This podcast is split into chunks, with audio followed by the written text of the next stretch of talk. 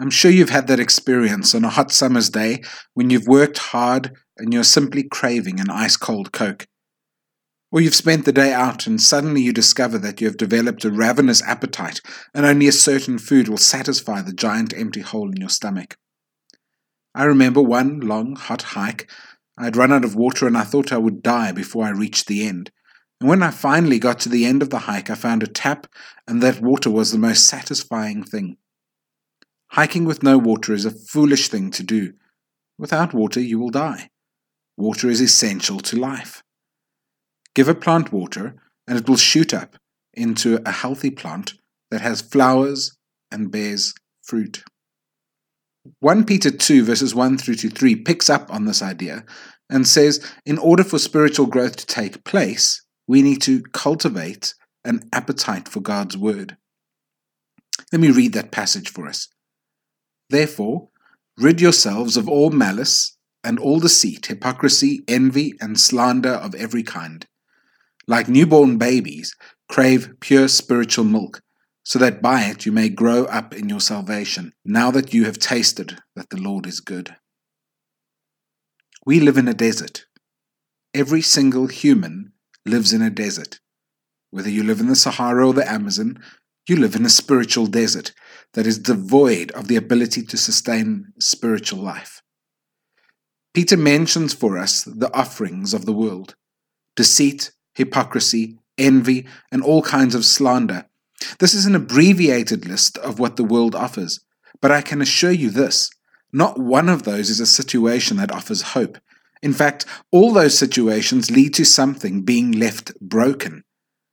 Ultimately, all that the world offers fails to bring hope or life. It all leads to death.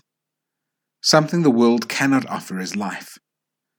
Now, if there's one thing that grinds growth to a very abrupt halt, it is death. In order to grow, you need life. But life needs something to be sustained. Peter uses this picture of something every human is familiar with a baby. We all know a baby or at least we were at some stage in our lives a baby. And in order for a baby, which is very much physically alive, to remain growing, they need nourishment. They need food. That will help them grow. Our walk with the Lord is no different. God, as we turn to Him, offers us the very thing that the world cannot offer life. This new life given in God needs to be nourished in order for us to grow. And that spiritual milk is something we need to crave, like that ice cold Coke on a hot day or that bottle of water after hard exercise. It is only as we drink and continue drinking the spiritual milk that we will mature in our salvation. The spiritual milk that sustains us is the Word of God. It is all we need to bring us to salvation or to give us new life and to sustain that life as it grows, our love for and understanding of God, in other words, matures us. Like that baby craving milk for sustenance, you need to crave after God's word. You need to fill yourself with it so that it can embed itself in your heart. This is what will lead to spiritual growth. Take time today to pray that God would give you a thirst for His Word, that as you come to it, you would find refreshing and that that would lead you down a path of wanting more and more. You may need to commit to putting aside 10 minutes a day to be in God's Word, but as you do that, so your appetite for more will grow.